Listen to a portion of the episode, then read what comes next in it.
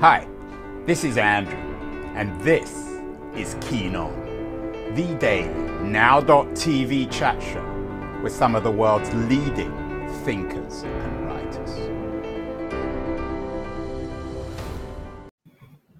Hello, everybody. It is Sunday, October the 15th, 2023.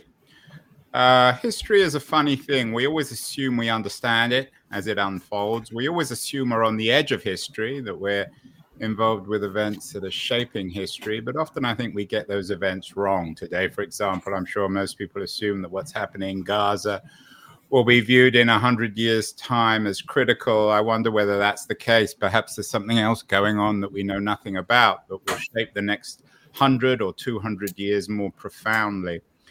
Take, for example, 300 or just over 300 years ago, there was a battle called the Battle of Cape Lopez. I have to admit, I've never heard of it. Never heard of it.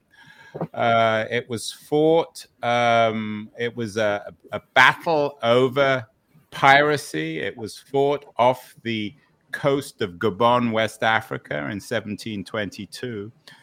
And my guest today believes that this may indeed have been a battle that shaped the next 300 years in many ways more profoundly than much of what was taken for granted in 1722 was the critical events. Uh, this is bound up in a new book from my guest, uh, Angela C. Sutton Pirates of the Slave Trade The Battle of Cape Lopez and the Birth of an American Institution. She suggests uh, that we were on the edge of history back then. Angela is joining us from Nashville, Tennessee. So, Angela, tell us about this Battle of Cape Lopez and why, in your view, it was such a significant event, even though most of us have never heard of it.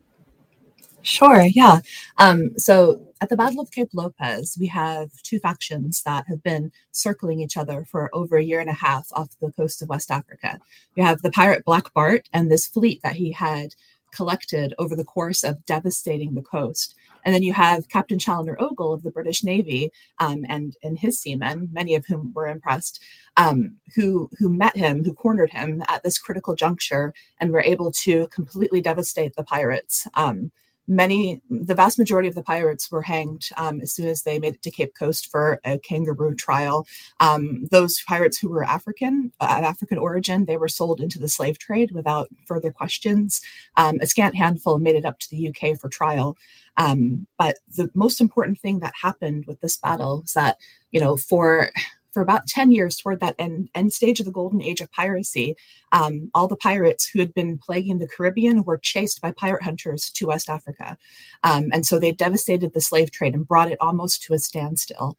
Um, and this was, you know, in the 1710s, 1720s, right when this demand for free enslaved labor is ramping up in the Americas, in the Caribbean, in the British North American territories, in South America. Um, and so many different European nations were sort of struggling with how to how to address this, and Britain had the largest navy at the time and were able to send out a fleet. Um, they also sent out a fleet to take care of the East Indian piracy at the same time, which I talk about in the book because it was threatening to do the same thing in the East Indies as Black Bart and his pirates had done in the West Indies. Now, because of this battle, um, suddenly the, the west coast is free again of pirates and enslavers slave traffickers who are able to come in from europe can take advantage of this and rebuild the trade. Um, and so after this period in time after the battle of cape lopez in 1722 what you see is this massive increase in the slave trade um, and captive Africans being pulled out of West Africa um, in exponential rates from there on um, to create this institution called chattel slavery, which was essentially the slavery that the British Empire had created and, and defined, um, which was very different from the types of slavery that were in place at the time.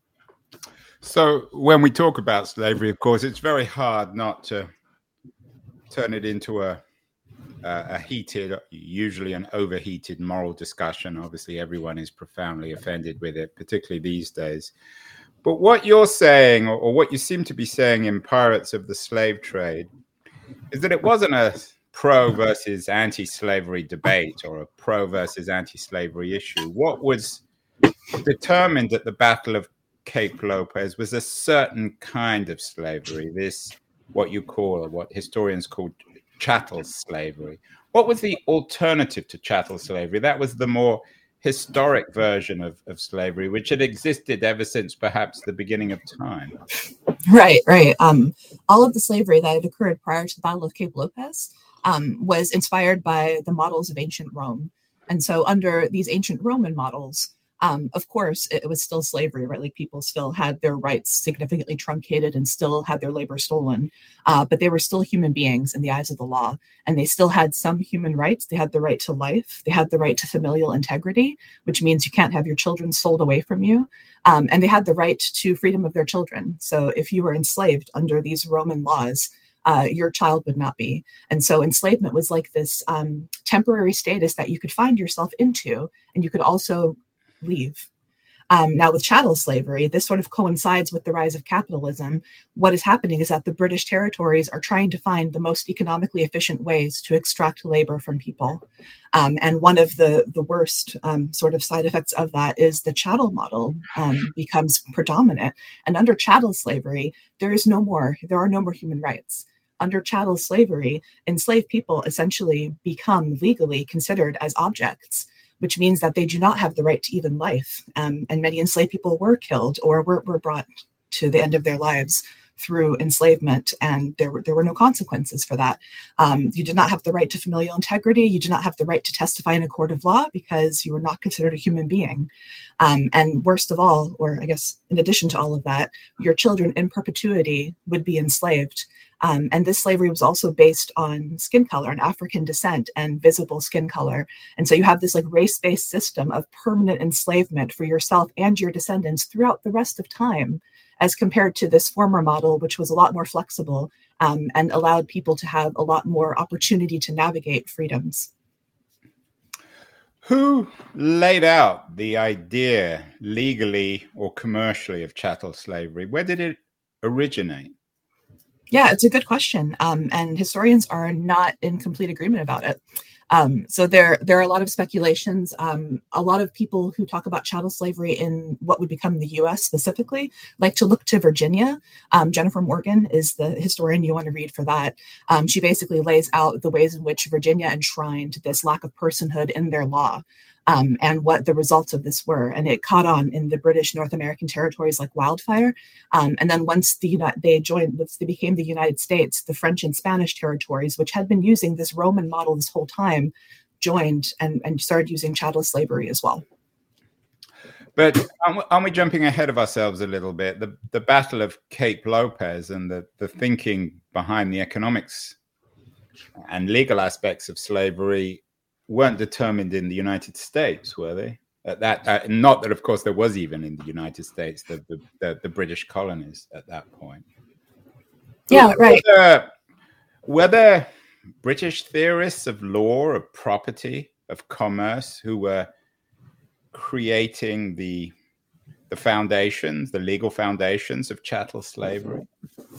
Um, yeah, I think so. I think you can look at um, many of the cases, like the Somerset case, for example, is one that historians often bring up, um, where you know Lloyd's of London was responsible for insuring all of the slave ships that went across from the British Royal Africa Company um, on British Royal Africa Company ships or on private British slave ships, like from the Humphrey Morris Company, um, and these ships were enslaved for cargo and it was argued in court that this cargo was to be treated like any other cargo. It was not to be treated like human beings on a ship. And so um, some captains did throw living enslaved people overboard uh, in order to make profits or to be able to write off for the insurance um, their losses. And I think the, the, what happened in the Somerset case was that it was decided that that was acceptable, um, and I think that really set the tone for how um, how how things kind of got the ball rolling from there. To what extent were was the British public, um, political writers, theorists, philosophers, moralists, how aware were they of the development of this thing called chattel slavery? I, mean, as you say, it's obvious you're not defending the previous form of slavery, but uh, in comparison, it actually appears much more palatable. It's still profoundly unpalatable, but more palatable than chattel slavery. I think okay. So um, one thing that I talk about in the book that I think is really important to address here is that when you compare, I don't think there's any comparing for people who suffered enslavement, right? Like enslavement was enslavement. It was not right. something and that goes without saying. To, right? Um, the, the importance here is for everybody else, right? Because when you are part of a society in which one group of people has been systematically dehumanized, like stripped of legal humanity, able to be treated as an object, that that that affects everything in society. And so it infects the religion, it infects the economics, it affects even the language, the way people describe things um, is becomes infected by that. And the society becomes what Ira Berlin, the historian, used to call a slave society, which is very different from a society with slaves, which is what the ancient Roman Empire was sort of considered, right? So like when you have a slave society, essentially everything in your society rests upon the assumption and necessity for a group of people to be dehumanized. And I think that when you look at the ways in which we still dehumanize so many groups of people, right? Currently, trans people, people who are not documented, um, people who are running from from terror of, larger states, from colonial powers. Um, we are able to dehumanize them quite easily because we already have a system in place for doing that, and our society functions on the basis of this. Uh, that's a that's quite a controversial thing. I, I, I certainly don't agree with that, Angela. You're suggesting that. Uh, discrimination against trans people or immigrants is, is built on the fact that America was a, at one point a chattel slave society. Where, where's the evidence for that? I mean, it, it, it's not convincing in any way. I'm suggesting that once you create a society in which it is perfectly fine to take away the humanity of one group of people that becomes the norm of the culture and it becomes very easy for so are you saying then that the norm of the american culture has in, been inherited? I mean this is another issue. I don't want to get too lost in this but it, it's it, i'm personally maybe i'm wrong but i'm not convinced. So you're suggesting that because america pioneered chattel slavery that it, it can never emancipate itself from from those ideas Absolutely not. I think we can. And in the book, I talk about how that might be possible. There are so many readers and thinkers who have found the way or think they found the way. I think it's worth doing that work within yourself because only by doing the self work can you start to change the world around you as well to um, to push back against that, to push back against the dehumanization of anybody. We are speaking with Angela C. Sutton, the author of an intriguing new book, Pirates of the Slave Trade, suggesting that the Battle of Cape Lopez in 1772, 1722 was a hinge of history, defining a new age of, I guess it's, well, we, she's calling it chattel slavery, capitalist slavery. Um, Angela, you've introduced the word capitalism a couple of times. Do you see this as, as, as central was there capitalism um, in in a world before chattel slavery, where slavery operated, or is capitalism and chattel slavery essentially bound up with one another? In other words, in a in a capitalist system, is chattel slavery almost inevitable and unavoidable if you're going to introduce the institution of slavery? I think so because they grew up intertwined, and so much of capitalism rests on being able to profit from the labor of other people. Um, and so stolen labor is then under capitalism one of the most profitable forms of labor um, in theory, right? You also introduced the issue, uh, and, and, this is obviously enormously controversial. I mean, historians, many, many historians have spent their careers arguing about it. So this is, uh, I, again, I think it's we, we can get lost in this one. What about the issue of race? You introduced that earlier. Were there in, in pre chattel slave worlds, was race significant or was it much less relevant than it became under chattel slavery? It's a hard question to answer. I, I, think race has always been significant in society, right? Like people have always noticed when someone looks different from them. Um, I think this is more a situation of when you get into the institutionalization of racism and when you intertwine the identity, a racial identity, which is all made up, right? Like race is not a scientific concept, it's a social concept, it's a social construct. And so when you look at the way that um, you can enshrine someone's race and tie that to um, enslavement, tie that to theft of labor and the status of permanent enslavement, that's when systemic racism begins to take root. Were there in the people, so to speak, peddling chattel slavery, developing the legal, commercial, military um, foundations for it? Were they also developing theories of race? and the superiority of white people over black people, the biological superiority? Yeah, absolutely. Um, I, I, think that all kind of um, goes together because you also get, um, you know, eugenicists begin to pop up at that time. You have all of this like pseudoscience, like phrenology that rests on the shape of people's heads and the and the way that the cranium um, is the way that the skull is necessarily the, the brain is encased by the skull, right? Like all of these things that are like um, these minute differences that European thinkers thought that they could see or thought that they could spot. Um, I think in the book as well, we, we, talk about there's a physician, John Atkins, and he traveled along with Chaloner Ogle, the naval officer. Um, and John Atkins claimed to be an anti like claimed to be anti anti-abolitionism so like he he actually he expressed sorrow for some of the things that were being done in west africa um, he displayed disgust at some of the abuses that he saw when enslaved people were being whipped and chained and being dragged out of their homes or dragged from the dungeon into the ship um, yet even he um, had some he he he would muse about the nature of the differences between Africans and Europeans, and really, um, he it was so wild to to read his impressions of the way that he believed race worked because they went they flew in the face of contrary beliefs at the time. Um, he believed that there was a religious basis for it. Um, you know, he believed in the tribe of Ham, and he would talk about how there was no way that white people and black people could have a common ancestor because we were a different species entirely. Angela, I, I want to get to the the details and some of these characters involved in the Battle of Cap, Cape Lopez after the break. But what about the history of slavery in West Africa, particularly um, on the coast in the area that the, the, the battle was fought pre European colonization? I've always heard stories of the way in which uh, Arab traders or Muslim traders had pioneered slavery from Africa. Is there any truth to that? I mean, how much research did you do in that area? Yeah, I mean, there, there's a whole there's a whole historiography of people who looked into um, pre-colonial West African practices of slavery, um, and I think Toby Green might be the best one to look at for that. He's over at the University of London, um, and he found that of course, enslavement was a part of West Africans' lives, just like it was a part of most cultures' lives at the time. Um, but it, there was no institutionalization of enslavement. It was certainly not based on identity. Um, and slavery, just like under the Roman model, could take many different forms, and people could come into and out of enslavement pretty easily as well. In other words, there was no chattel slavery. Right. Uh, and the idea of coming in and out of slavery did, did that suggest that even if you were a slave, you could buy your own freedom?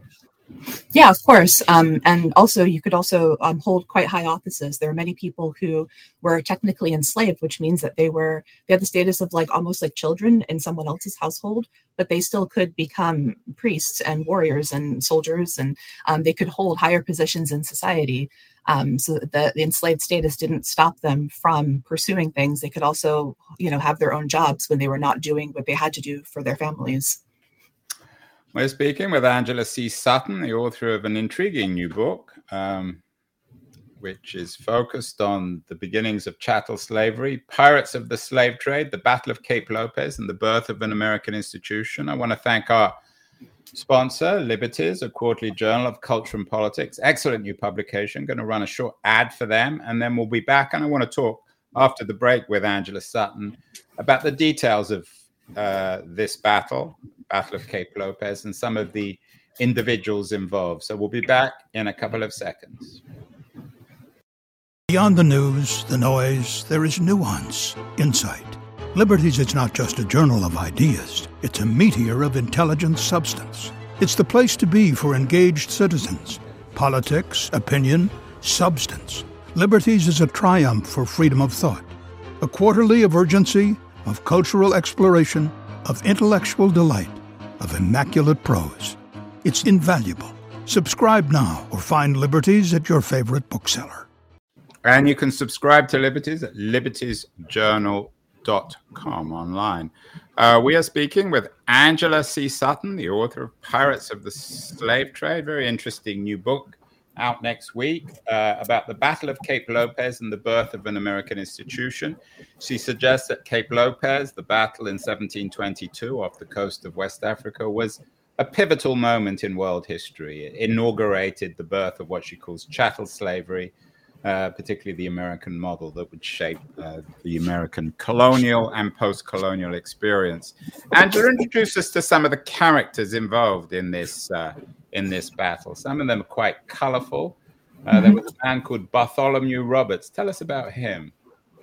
Yeah, so um, I really love the story of Bartholomew Roberts because he was an ordinary person who got caught up in some extraordinary events. Um, and I think so many of us maybe can um, can sort of sympathize with that in a way, right? Like he was a typical Welsh sailor who, um, because of because of the way the um, world events had unfolded, there was a high need for people to serve in the slave trade and a very low need for people to serve in any other maritime capacity.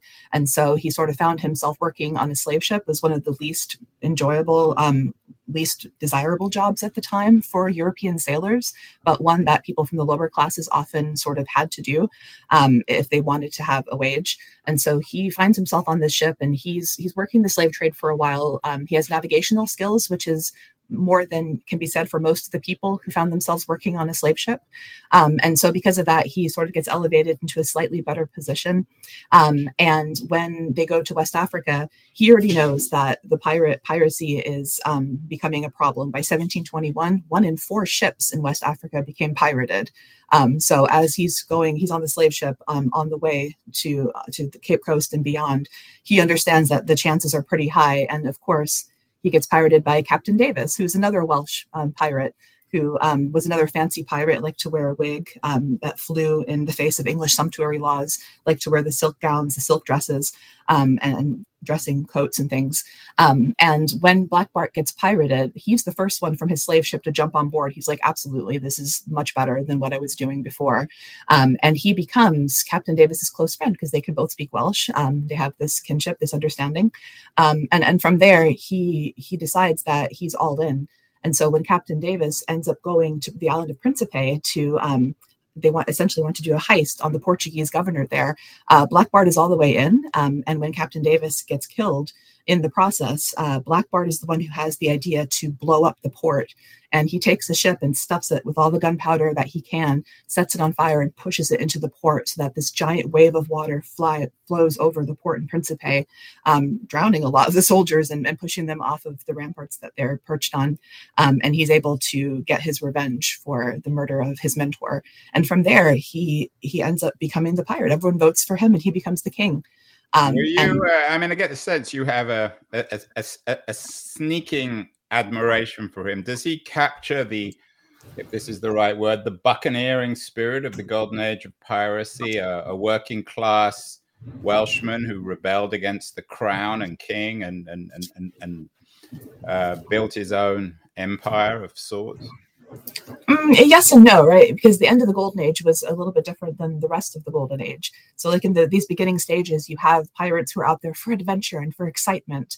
Um, but toward the end, they become very nihilistic and disillusioned because back before in the beginning of the golden age in the caribbean caribbean governors would allow pirates to stay in their ports and behave like de facto navies because there wasn't enough naval power from europe to cover what the caribbean governors needed for safety. And so pirates would perform that function for them.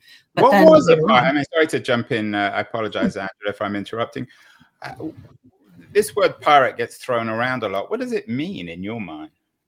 Uh, sure it has different meanings at, at different time periods right? So in this time period a pirate is someone who takes to the seas uh, with the attempt, with the intention to rob um, and to take things from other people, and they have no permissions or no naval backing um, for this. They just take the personal decision to do this. But then you also had state subsidized pirates like Drake. Yeah, of course. Yeah, and those were uh, privateers. It's essentially piracy with a permission slip from your empire. Um, and the understanding is that, of course, you don't attack ships who have the flag of your empire that is that is hiring you to be a pirate. It's the only difference. Do you think that uh, back then, perhaps another word to describe pirates is terrorists? This is a word that gets thrown around a lot these days. Again, a word that doesn't have a lot of meaning. I don't think so. Um, of course, I'm not a, a scholar of terrorism, um, but I, to my understanding, terrorist um, has a political connotation, and pirates um, pirates didn't have as many political aims, certainly not at the end of the Golden Age. Their aims were um, they're motivated more by a rage and a need to stay alive and an understanding that the world around them was changing in a way that didn't include them. And so they had nowhere else to go. And so all of their behaviors were by that. Right. So personal enrichment, personal power, personal survival. They they weren't thinking politically. And so so we have black uh, so we have Black Bart and then we have the opposite of Black Bart, uh, a man called Sir Chaloner Ogle. Is he what one would expect of a, a somebody called Sir Chaloner Ogle? Absolutely, and I wouldn't say he's the opposite of Black Bart. He's really the foil of Black Bart. I think Black Bart, um, in a way, wished that he could have become someone like Chaloner Ogle. And I think Chaloner Ogle, in a way, wished that he could have one tenth of the persona that Black Bart had. Um, and the two of them played this cat and mouse game for a year and a half, chasing each other around West Africa. Um, and of course, it took so long because Black Bart was sailing directly behind Chaloner Ogle the whole time, and Ogle never thought to look behind him. No, that wasn't very smart. So, what were they fighting over? Uh, well, Chaloner Ogle was um, was really locked in this um, this competition with the other uh, na- his naval peers who he had grown up with. You know, his family was sort of of lesser nobility, and he really wanted to uh, become an admiral. He had these amazing career aspirations. He had hunted down pirates before in um, the Spanish Succession War, and now he he really wanted to take this opportunity to really eradicate piracy from West Africa, allow the British to retain supremacy of the trade, and then receive all of the glory and the promotions that would come from that. And so it wasn't necessarily a personal vendetta against Bart. It's just that Bart stood in the way of his glory, and so he had to be destroyed. So was he employed by the British state? He was paid mm-hmm. by the British state, and his ships yeah. were the ships of the British state. That's right. Was, was the Battle of Cape Lopez then essentially a battle between Black Bart and, and Ogle? Mm-hmm. Yeah, I would say so. And tell us about the battle itself. Was it remarkable or, or just another naval battle? How many ships were involved? Um, hard to say. Black Bart had several, but most of them were not um, not in sailing, not not able to be sailed. And the, the battle was really sort of took part in two parts because Chaloner Ogle, by this time, his so his sailors had had had a severe case of yellow fever when they were in, in Principe following Black Bart. Um, and so most of his sailors were wiped out, and he had to take on whoever had been pirated but rejected by the pirates, essentially. So, like Chaloner Ogle is finding these ships that had been taken by Black Bart, the ones that were not good enough were left behind, along with landlubbers, people who didn't have any sailing experience. They were just left on those ships. So, Ogle had to collect the dregs of everybody who had been wronged by Black Bart in West Africa and then train them on the spot to become sailors so that he could engage in this naval battle. And so, he wasn't at his best. Black Bart also wasn't at his best because he had been running for a long time and his pirates, some of them had betrayed him and some of them had, you know, run off and tried to do their own thing and had stolen everything from him. And he was um, the loose leader of this confederation of pirates. So there were like two big ships that were able to function really well. And then he had a handful of other pirated ships that they were fixing up in Cape Lopez at the time. Cape Lopez was like at the at the mouth of this estuary. So there were lots of hiding places, and all the ships were on land, and they were trying to scrape the barnacles free and make them seaworthy again. And so uh, when Ogle found Black Bart, he saw Black Bart before Bart saw him. And so Ogle made a plan with all of his sailors, um, and he decided that they would just send one ship out at first and um, with a false flag so that Black Bart's team would hopefully go after him. And that's what happened. Half of Black Bart's men were like, ooh, another ship will take it. And they went after Ogle, and Ogle led them out into the middle of the ocean where there was no one that could help them and then engaged them in, in the battle. And then the second half came looking for the first, and that's when Ogle was able to pounce again. And then there's a third character you also introduce in the book. Lots of other characters. A, a man called uh, John or Jan Conny. Tell us about him and why he's significant in all this.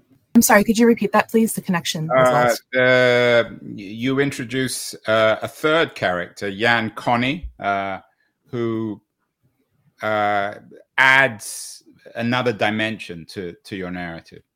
Yes, and he really is uh, the star of the book. I think. Um, I know it's a pirate book, and so everyone's always focused on the pirate. But um, John Conny was really one of the most fascinating people, and he had he had a million names. Honestly, like he he gave everyone a different name, and he he dealt with every type of European and African who was on the coast at the time. So pirates, privateers, smugglers, people from the West India Company, from the British Africa Company, the Swedes. He he knew them all, um, and because of his like advantageous little place on the on Cape Coast, uh, sorry, on Cape Three Points, And so like he he knew everybody. He was called different names by different people.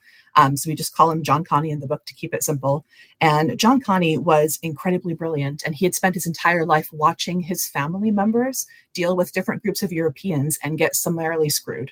And so John Conny sort of understands intrinsically what Europeans are after when they come to him, and he understands how he can pit Europeans against one another in order for them to keep their attention on each other and not on him. And so he's able to make a lot of determinations that keep his people safe for quite a long time until, of course, they don't. And it's the end of the Battle of Cape Lopez that makes that really difficult for him. Um, but he knew Black Bart, he knew Black Bart's sailors, and in fact, um, several of the naval officers who were with Chaloner Ogle, when Chaloner Ogle stops and meets John Conny, they sneak off and stay with John Conny because they don't want to be part of the naval ship anymore. Had I, I know this is perhaps a rather silly question, but had Black Bart won the Battle of Cape Lopez, presumably Jan Conny wouldn't have been unhappy, or would he have been? I mean, these were both slave traders of one kind or another. Right. No, I think he would have been happy though, because the discord in West Africa really served John Conny. Like he was um, he was incredibly aware that his position was most safe when Europeans were focusing on one another. But once the pirate threat had been removed, then Europeans had the opportunity to focus on their relationships with West Africans. Um, and that's where it became dangerous because John Conny did not consent to being subordinate to Europeans. Um, and so when they tried to uh, force him to fit into what it is that they wanted from him in terms of a, a trading partner, um, that's when things became really dangerous for him and his people. And how did they come out of the battle? Uh, so they um, the ba- they were fine. The battle was a little further away from them, but right after the battle, all the pirates were gone, and that's when all the eyes of the British and the Dutch started to focus on John Conny because the Dutch had been trying to find a way to um, to unseat him for a long time. Like there there was a long long enmity between the Dutch and John Conny's people, the Ahanta, and so um, yeah, you know there was one moment where they tried to take his castle and he beheads them all um, boils down their heads and uses their skulls as drinking vessels whenever a European comes to visit as a way of showing them, like, this is what happens when you cross me. And so he really had his like persona down pat, right? Like he knew exactly how to present himself. Um, but after the Battle of Cape Lopez, the Dutch were free to come in and begin to attack him in earnest because the pirates weren't in the way. Um, and that's when John Conny begins to find himself in a precarious position. Plus, Chaloner Ogle, on the way back from the Battle of Cape Lopez, ends up trading munitions and he gives the people, the African people on the ground who are trying to unseat John Conny, a really big load of weapons in order to do that.